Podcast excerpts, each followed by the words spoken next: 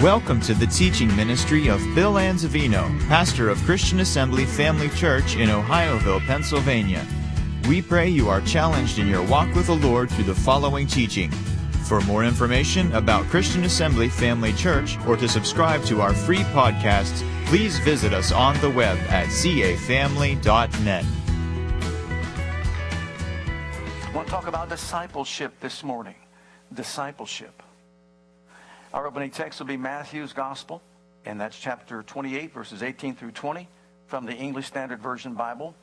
And the scripture says, And Jesus came and said to them, All authority in heaven and on earth has been given to me. What a statement. Go therefore and make disciples of all nations, baptizing them in the name of the Father and of the Son and of the Holy Spirit, teaching them to observe and all that I have commanded you. And behold, I am with you always to the end of the age.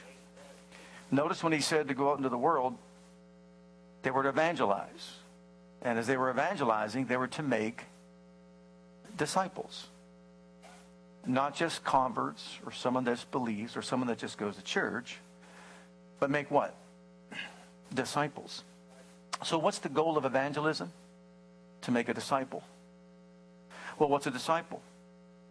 Well, the goal of our message is to help us better understand what a disciple is according to one of the greatest teachers who ever lived, Jesus. If anyone knows who a disciple is or what a disciple is, it should be him. Amen? So that's what we're going to talk about. First of all, let's explain or define discipleship. What does it mean? It means to be a learner. It means to be a student. It means possibly to be an apprentice. Someone who follows the teaching of another with the goal in mind to be changed in their life to basically look like the other person's life or emulate that person's life. And so, the Jews, we understand you could say that they were disciples of Abraham or Moses. Uh, also, we understand, for example, Greeks and Greek culture. There were those that were disciples of Socrates, Plato, and also we know that um, Aristotle. Actually, Aristotle was was discipled by Plato. We know that Plato was discipled by Socrates, and then Alexander the Great was also discipled by Aristotle. So you see how it just passes down from one to the next to the next to the next to the next. They're passing on what they have, and they teach others to follow their example, and maybe the other can improve on that. But the point is, you can see the point of discipleship. But then there are apostles, and they were students of or disciples of who? Christ, Jesus. So for three and a half years, Jesus poured himself into them. And when he got done with them, what did he say? Works I do, you're going to do also, and greater than these shall you do because I'm going to my Father. Now you take everything that I put in you, that I've taught you, and you take it and teach it to somebody else. So a disciple is more than someone that just believes. A disciple is a disciplined student who studies under the tutorship of someone else with the intent of being changed by what he teaches. So a disciple does more than believe. Look in John's Gospel, chapter 8 and this is from the King James Version. Now, remember, the Jews were disciples supposedly of Abraham and Moses, and in this dialogue, there's too much there to get into, but speaking to these Jews that supposedly believed on Jesus, and he said to them certain things, here's, here was their response. They answered and said unto him, Abraham is our father. See, we've been discipled by Abraham, so we know the truth. But Jesus said to them, If you were Abraham's children, discipled by him, you would do. A disciple is a doer. You would do the works of Abraham. And he went on to say to them, You think you're disciples of Abraham? Listen, but you are of your father the devil. Whoa. He was speaking to Jews, Pharisees, scribes, those that were supposedly taught by Abraham and Moses. And he says, Huh? Because you see, they taught about me, and I'm here to tell you. And if you won't hear me, then you haven't heard them. If you were discipled by them, then you should know they point to me. And so apparently you didn't listen to what they were teaching you. Okay? Look at Luke's Gospel, chapter 6. So a disciple strives to emulate the life of the teacher. Notice this. Jesus speaking says, English Standard Version, a disciple is not above his teacher, but everyone when he is fully trained. Whoa. Will be like his teacher. So when he said make a disciple, discipleship involves what? Training. So you're training someone to be like you. He's training someone to be like him. He trained his disciples to be like him and to emulate his life. And so, if they were truly being discipled by Abraham or Moses, then they should be doing exactly what they were taught to do, acting the way that they should act. And Jesus said a disciple will do that. So if Jesus wants disciples, then he's talking about people that will observe his life and learn from him. Remember, he said, Learn of me, and you'll find rest to your souls. But then also emulate my life. Go and do likewise. Look at James chapter 2 and verse 19. To drive home the point that a believer or a disciple is more than just someone who believes and just says, Yeah, I believe, and I go to church once a week. Thou believest that there is one God, thou doest well. The devils also believe and tremble. So, in other words, if I'm a believer, a true disciple, then what? I'm going to sit at the feet of my master and I'm going to learn from him. And I'm going to take what I learn and apply it to my life. That brings us to point three. The goal of the Christian discipleship is what? To conform to the very image of Jesus himself. Look in the book of Romans, chapter 8. Again, English Standard Version of the Bible. This is the Father's will for all of our lives. Everybody knows verse 28. For we know that all things work to good uh, together for good to them that love God, that are called according to his purpose. It's been mis, really misused and abused, that scripture. No time to get into that right now, but I have an article out there. You can read it. For those whom he did foreknow, he also predestinated to be conformed. To what? To the image of his son, in order that he might be the firstborn among many brethren. Brothers. So, in other words, once again, the believer who is discipled, who is a disciple of Christ. And once again, the terms can go together. Don't misunderstand me. But sometimes I think we just say, oh, I'm a believer, and I believe, and that's all there is to it, but don't know what a disciple is. A disciple then is someone who wants to be conformed to the very image of Jesus. And that's why we're here today, to learn some things. Did you come with the idea that I want to be challenged today? I want to learn some things, whether challenged to disciple other youth or get involved some way in the community and help out with this, that, or whatever to support a work. But that's why we're here, so we can learn some things and really advance our understanding of God, the things of God, the things that Jesus taught his disciples, so that we can be discipled by him and trained by him, so that we can be the people that he wants us to be as we live our lives here upon the earth. That's a disciple. So you can say it this way, and I have that written out for you. A disciple is one who sits at the feet of his master. He sits at his feet. He listens to what he teaches. He observes his life, and then he strives to be just like him. He doesn't say, "Oh, that's beyond me," and walks away and just says that's for maybe maybe that's for pastors or prophets or evangelists and all that. No, everyone is to be a disciple, a student, a student of the Lord, to learn from him how to live life, how to conduct ourselves and become the people that He wants us to be, to be trained by Him to be effective soul winners in this life as well, so that we can disciple other people. So the whole point is we need to be disciples so that we can disciple other people. Now, remember Mary when she was sitting at the feet of Jesus, and how Martha went away in a huff, and she just said, Now, Lord, my sister there, look, she's doing, I'm working all the work, man. I'm doing the dishes, I'm cleaning the house, I'm getting things ready because you see, entertainment back, back then was really important to the people. Extremely important. Hospitality was extremely important, and there was a proper place for it. Now remember, here's Jesus in your house. How many of you, if you knew that Jesus was coming over after church for, for a little bit of lunch, would say, uh, excuse me, let me go home for a little bit and get cleaned up, me get some things read up in the house and all. Anybody here might want to do that? Uh, yeah, because he's coming over. Right. So, what does Jesus say to Martha? Martha, Martha, Martha, you're so concerned about so many different things. I understand hospitality is a big thing and you, you want to make the proper show, but Mary's doing the most important thing. What was she doing? Sitting at his feet, listening to his words, observing his conduct and character and behavior, and then having an earnest desire to become that kind of person. That's a disciple. That's a true disciple. Now, marks of discipleship. Jesus, once again, is our teacher here today, and he's revealing to us certain marks of discipleship. And mark number one of discipleship is that you continue in the Word of God. Look at John's Gospel, chapter 8, again, verse 30. And he spake these words. As he spake these words, many believed on him. Everybody say believed. See, that sounds like a powerful word. They really believed on Jesus, but by the end of the chapter, they were killing him. Oh my.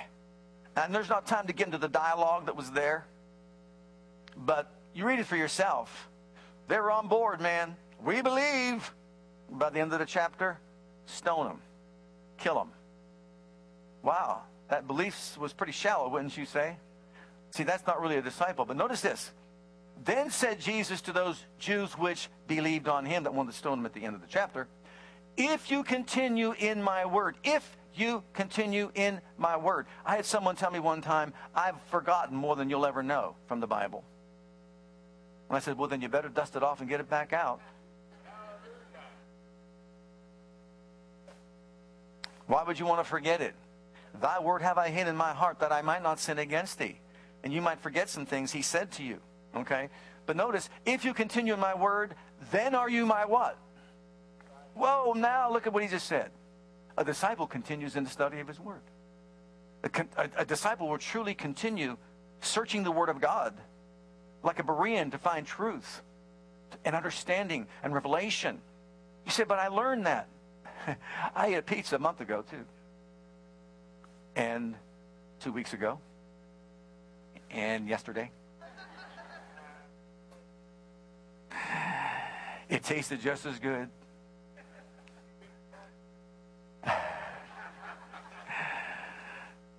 You're getting my point.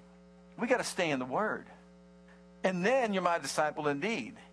See, a disciple will stay in the study of the Word of God. And some people think that well, that's for pastors, that's for preachers or evangelists or people that. No, no, no, no, no. Man doesn't live by bread alone, but by every word that proceeds out of the mouth of God. It is life giving, it is life changing, it is life altering, it's life nourishing. His words are life to us and health to all of our flesh. Hallelujah. Can you say amen? So Jesus said that a disciple w- would do what? He'll continue in the word. And why look at Luke 6 and verse 36 or 46, Luke 6, 46. Why call ye me Lord, Lord, or Master? And do not the things which I say. So a disciple continues in the word with what motivation? To do what he said. So now we see a disciple as someone who continues in the word with the understanding that I want to be a doer of it because the storms of life, he went on to say in those verses, will come to all of us. But it's only the doer of the word that will overcome the storm and not be devastated by life's storms. They're going to come to all those who hear the word, but only the doer of the word will rise up and be victorious over it. And so, one is, one mark is that you're a student of the word and you stay in the word and become disciplined at that. Number two is also a person of love who walks in love. He loves as Christ loved him. And I'll show you the words of Jesus in John 13, verses 34 and 35. Notice what he says here. A new commandment I give unto you that you love one another as I have loved you. Notice, as I have loved you. No, no, no longer as you love yourself, but now he raised the bar. Now it's as I have loved you because I'm loving you with a love that goes beyond you loving yourself. That you also love one another. By this shall all men know you are what? So who's telling us what a disciple is? Who's giving us marks of discipleship? Jesus. And what does he say? He said, Look, by this all men, men will know that you're my disciple if you have love one to another. Can you see that? And when we learn the love of God, we understand that the love of God, which is agape, divine love of God, it has breadth, it has length, it has depth, and it has light, height. So it's got breadth, length, depth, and height. Look at Ephesians chapter 3, verse 17 through 19. God's love, divine love, has breadth, length, depth, and height. That, the Christ, that, that Christ may dwell in your hearts by faith. Notice, who do we want living in us? Christ. By faith, that you being rooted and grounded. Rooted if you're a plant, grounded if you're maybe a building. Got a good foundation upon which to live. May be able to comprehend with all saints what is the breadth and length and depth and height and to know the love of Christ that passes knowledge. Why? That you might be filled with all the fullness of God. You realize that there is the answer to all of our woes and problems and concerns? You get filled with all the fullness of God, there's no room for anything else, right? Worry's got to flee, fear's got to flee. Flee. Hatred, bitterness, unforgiveness, it's, it's all got to leave. Let's say, what's the breadth, the length, the depth, the height of God's love? Well, we know that God so loved the world is his breadth. He gave his son, incarnation, that's the length. To what length he would go. That if you believe him, you wouldn't perish, that's the depth of God's love. But have what? Eternal life. That's the height of God's love, right? But how does that pertain to us? If God so loved the world, and I'm the love as he loved me, I need to love everybody. It doesn't matter what your race is. It doesn't matter what your ethnicity is. It doesn't matter what your gender is. It doesn't matter at all. Because we've all been made from one pool of blood. And we've all been saved by one pool of blood. So, the world. Do I love the world? Do I love everyone in the world? And trust me, even North Korean's prime minister or whatever he is, or whoever, what, what's his name? Kim, yeah. Do you love him?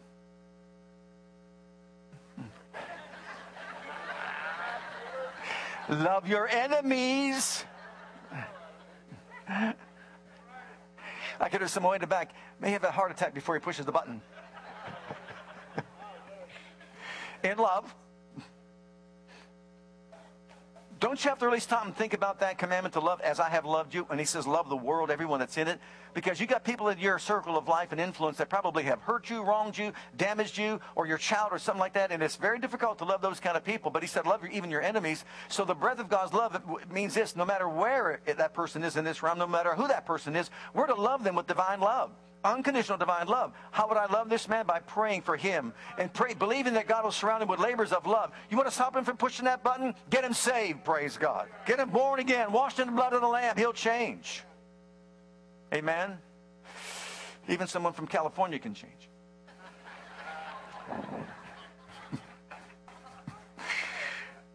and so can an Italian. oh, my.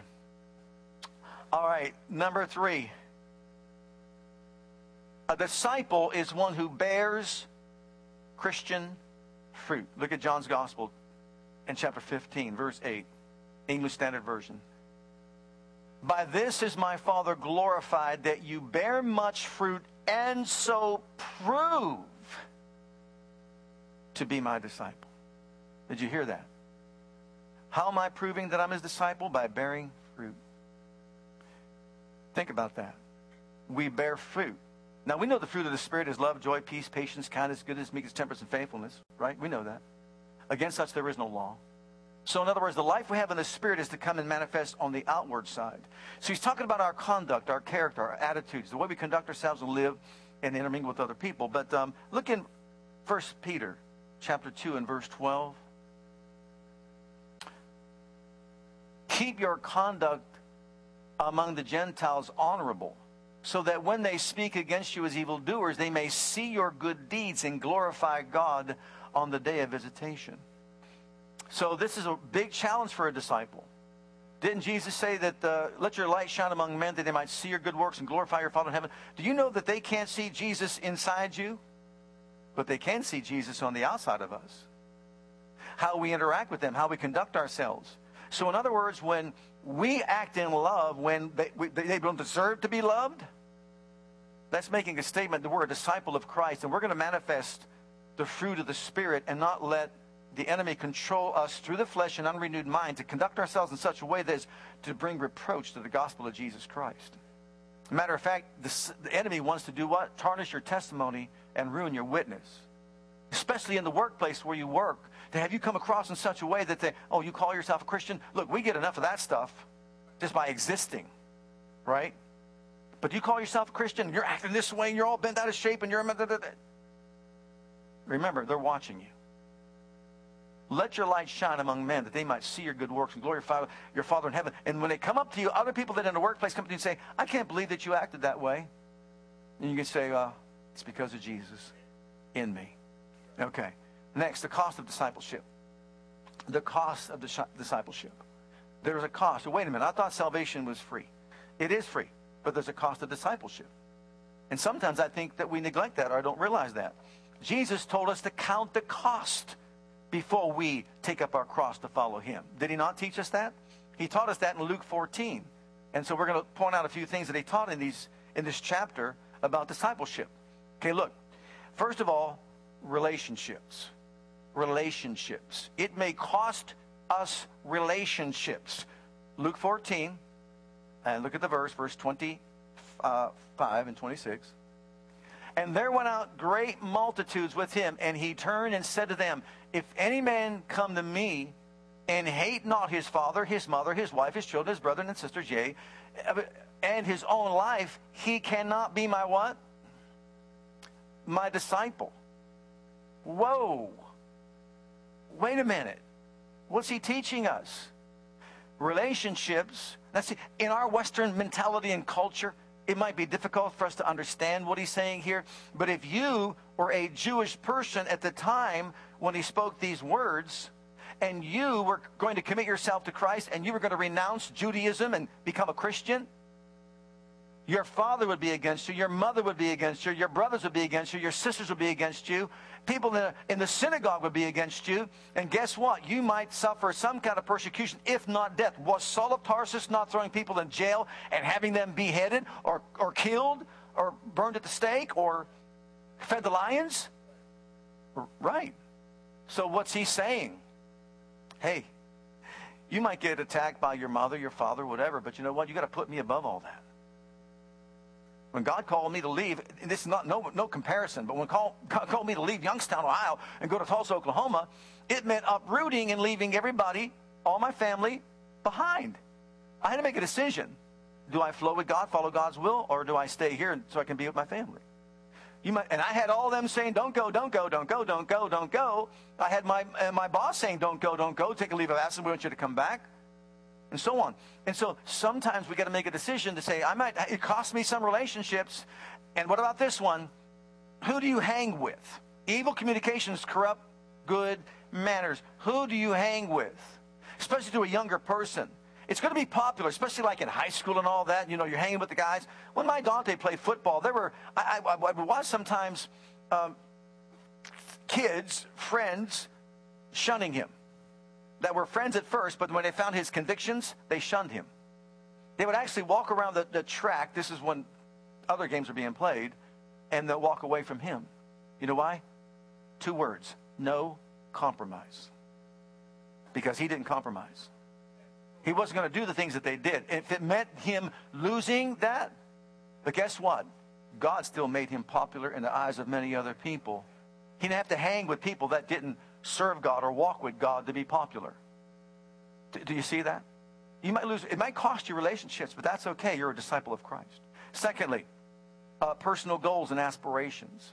Look at the next verse, verse 27. Let's put it in context now. So whosoever, he says, doesn't bear his cross and come after me cannot be my disciple. And you know, sometimes you hear people say, This is my cross to bear. I got this pain in my leg. It's my cross to bear. No, he's not talking about the pain in your leg being your cross to bear. It's talking about committing your life to him.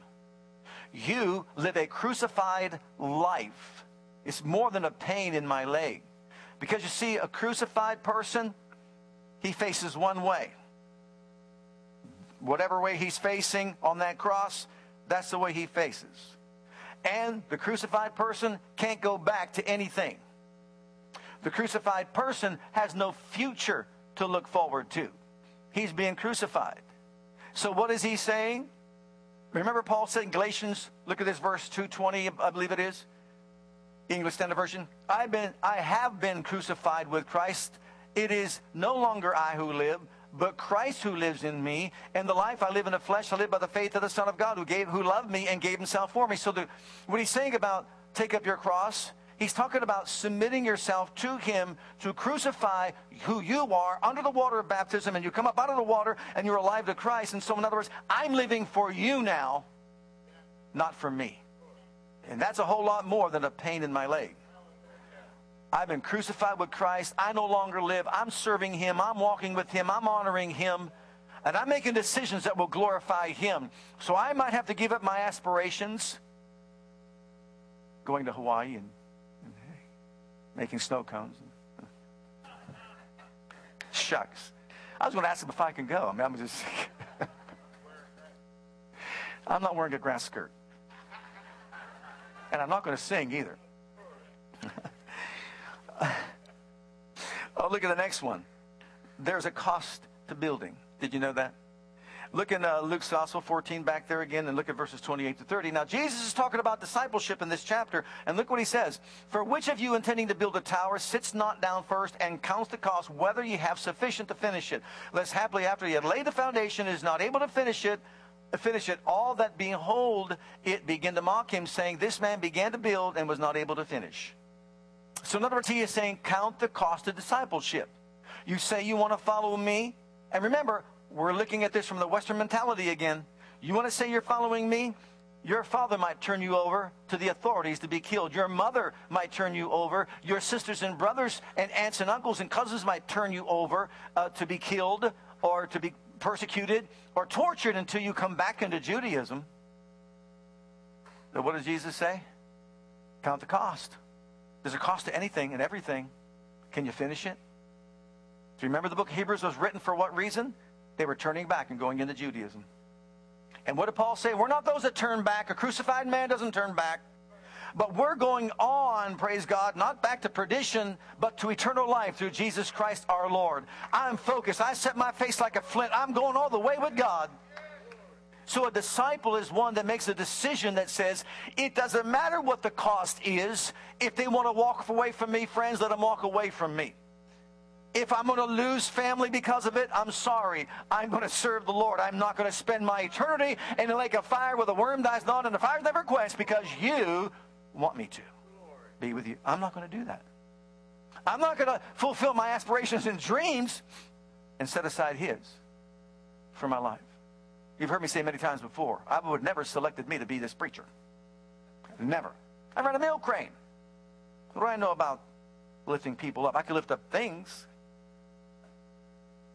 Next, war has a cost. And this one, oh my goodness, war has a cost. Uh, look at the next uh, verses. There's a, a price, but war has a cost. Verses 31 and 32. Or what king going to make war against another king sitteth not down first and consulteth whether he be able with 10,000 to meet him that cometh against him with 20,000, or, uh, or else, while the other is yet a great way off, he sends an ambassage and desireth conditions of peace. And so, in other words, you sit down and evaluate the situation. There's a war here that's going on. And did you know there's a war that's going on today? Yeah, it's a spiritual warfare that's taking place in, in the realm of the spirit right now. There are those that are vying for our eternity in the lake of fire and those that are vying for us to be with God forever. Mm-hmm. So he says, in other words, you sit down and count the cost because it's war. Some people think he's talking about warring with Satan, but I'm telling you something right now. See how this sets with you. Count the cost and determine whether or not you can overcome God. We're at war. God wants us on his side. But those that think, I'm going to take care of it myself, you're in a warfare. You're going to side with the enemy. You're going to be an enemy of God, or you're going to make peace with God before the time comes. I don't know about you, but thank God he sent Jesus to give us peace with the Father, and by faith we're justified. We, because of faith, we have we're just we have peace with God through our Lord Jesus Christ. I'm making peace. I'm the one with a little bit on this side, and He's the one with so much on that side. I'm not going to war with God. The person that says, I got my way, I'm going to do it my way, that's, you know, Frank Sinatra's number one song in a pit of, you know, where. Uh, he did it my, I did it my way. I'm not going to do it my way. I'm going to do it God's way. I'm going to make peace with God through the blood of Jesus Christ and just say, I will serve you all the days of my life. I will honor you. I will live for you. And no matter what anything else happens in this life, it doesn't matter what anybody else does, I choose to live for you. I'm making peace with you. And look at the last one. Look at the last one in verse 33. It might cost everything so likewise, whosoever he be of you that forsaketh not all that he hath, he cannot be my disciple. Whoa. Did you hear that? In other words, I'm giving it all to you, Jesus. I'm giving myself completely to you. Everything that I have, all that I stand for, all that I am, I'm turning it over to you. This is a little bit more than just say I believe, wouldn't you say? A disciple is more than just someone who believes. Because if all I say is I believe, that's great. But the devils, devils believe and they tremble. My responsibility is to reveal to us and share with us the truth of God's word. And I know that sometimes it's going to, mm, you know, really challenge us, which I believe this will challenge us, to evaluate our own walk with God. Now, as a disciple, if I got to forsake all, and you know what? Once again, that means He's first. No gods before me. Didn't he say that? No images before me. Did he say, don't take my name and use it in vain? And remember the Sabbath day to keep it holy? Those first four commandments are the ones that he gave us in our relationship with him, in our reaction to what he wants us to do for him. But then the rest, the last six, talk about our relationships with people, social relationships. Don't honor your parents, first of all, honor your parents. Don't murder. Don't commit adultery. Don't steal. Don't bear false witness, right? Don't covet. Those last six things. So, in other words, he wants us to honor him by living our lives for him. And if we got to forsake all the way we think, then forsake it. I, like I told you, when I left, I'm, I'm honestly, I was, I was scared at first. You leave the comforts of your home, your family, your job, and you're going across country to a school that you know nothing about, and you have to make a decision. Are you willing to forsake all and give up all for him? Do you remember the rich young ruler? He said to, to, to, Jesus, Well, what can I do to inherit eternal life? He said, You know the laws. Love the Lord your God with all your heart, soul, mind, and strength. Love your neighbor as yourself. I've done this since I was a youth. I've grown up doing all this stuff. He said, Well, you lack one thing. What is that? Sell all that you have and give it to the poor. And then come follow me. He went away sad because there was something that he was holding back. He was wealthy. See, he did not know this. Jesus did not say this, and he should have studied out to find out for himself and learned this truth. There's no man that forsakes father, mother, lands, home, vineyards, possessions, that if you give it up for him, you receive back in this life and in the and then eternal life in the life that's to come. So there's no man that makes a decision to forsake all for Jesus does not, that does not get rewarded in this life. And that brings us to our last point. We'll do this quickly. The rewards. The rewards uh, of, of discipleship. Notice in 1 Timothy chapter 4, verses 7 and 8. Having, this is English Standard Version. Have nothing to do with the irreverent, silly myths. Rather, train yourself for godliness. For while bodily training is of some value, godliness is of value in every way, as it holds promise for the present life and also for the life to come. I like the way that states that. There's nothing wrong with physical training. It's a wonderful thing. It's helpful to us while we live in this physical body. Oh, but I don't know about you. You know, I've always I've always trained all my life. I've exercised and worked out. I played football, ran track, all that stuff all my life, and and you know, still go down to the Y and exercise and do all that stuff. But I've noticed that my body, you know, as I get a little bit more mature, at age 65 doesn't seem to respond like it did when I was 25, even though I'm still talking to it. Okay? So it does profit for a little while, means while you're in the body. But aren't you longing for a day when this bag of bones meets the glory of God? is glorified and changed, never to have a pain ever again, never to be sick ever again, there's a promise of the life that now is, praise God, never an issue. Think about it. Amen. And the life that is to come. So let's start with the life that is to come, first of all, our future. Future blessings. What did Paul say? Look what Paul said in 2 Timothy. He talked about God, you know, God, godliness that provides for us in this life and life to come. I have fought a good fight. It's going to be a fight. It's warfare. I have finished my course. I've been on course with God ever since I came to Him and got off that road to Damascus. I have kept the faith. Henceforth, there is laid up for me a crown of righteousness, which the Lord, the righteous judge, shall give me at that day, and not only to not to be only, but unto them also, all them also that love His appearing. Do you love His appearing? You looking for Him to come again in the clouds? Are you waiting that day that the graves will open, dead and Christ will rise, and you'll be glorified? Are you waiting for that? Are you living, living for that? Hallelujah. Sure, we all should be. But notice, there is a reward waiting for you on the other side. There's the victor's crown of righteousness. There's a crown of life. There's a crown of glory. There's the overcomer's crown that he's going to receive. And that's found in, in 1 Corinthians. Look at that, chapter 9. So you got the crown of rejoicing, the crown of glory, the crown of life, the crown of righteousness, and the crown of overcoming. But notice this in light of what we're teaching about discipleship and the price that we have to pay, the cost, there's a price you have to pay to be physically fit, wouldn't you say? Has to deal with both diet and exercise and all that, right? Okay.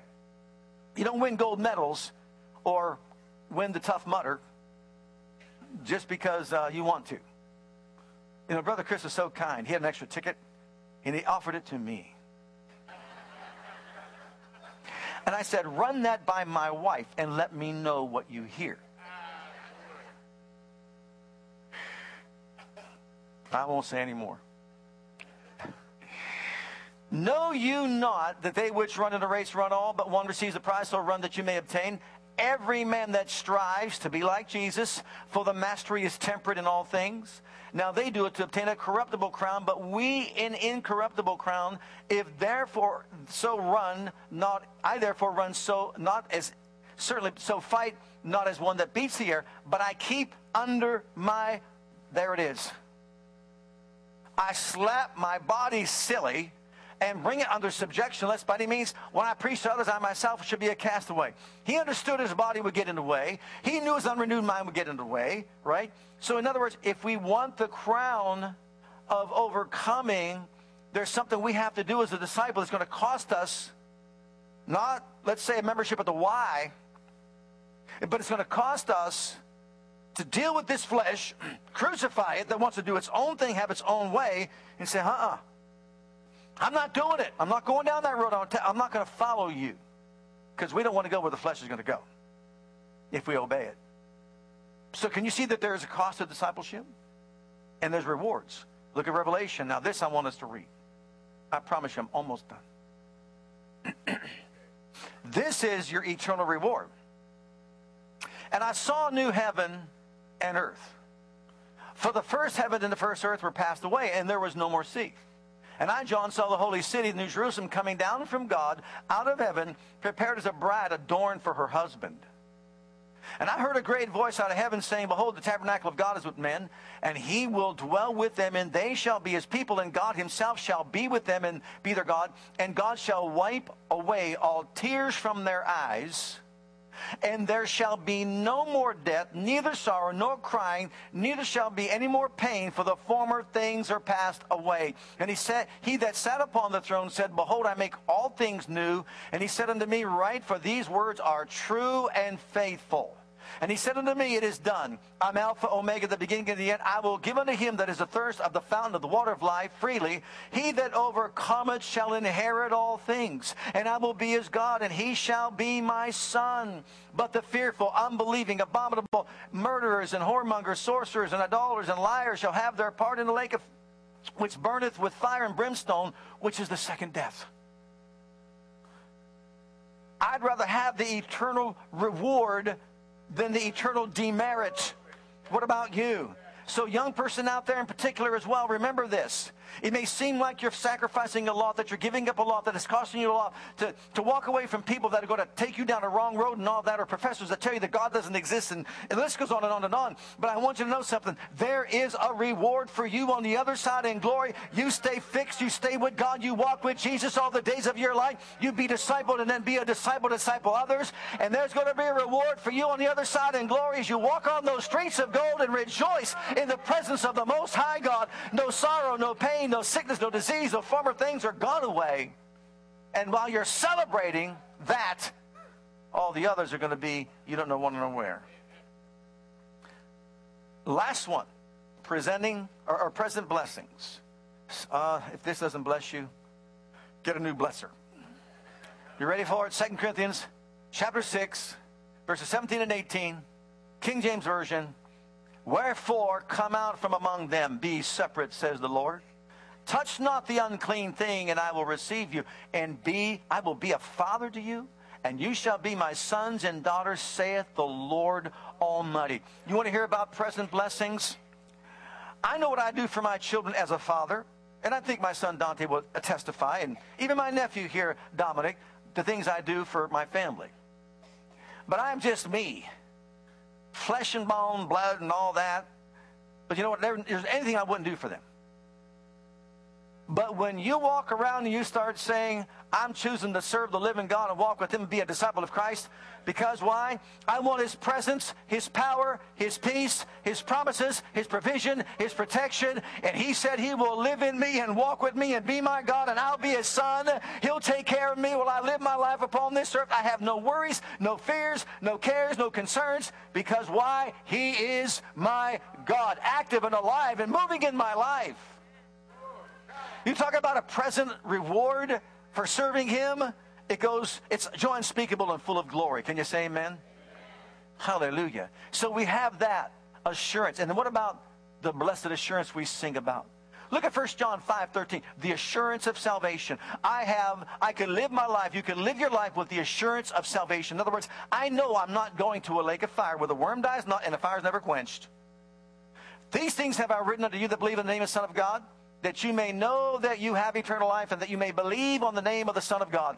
I know, I know, I know, I know I have eternal life. It's a know so belief that we have.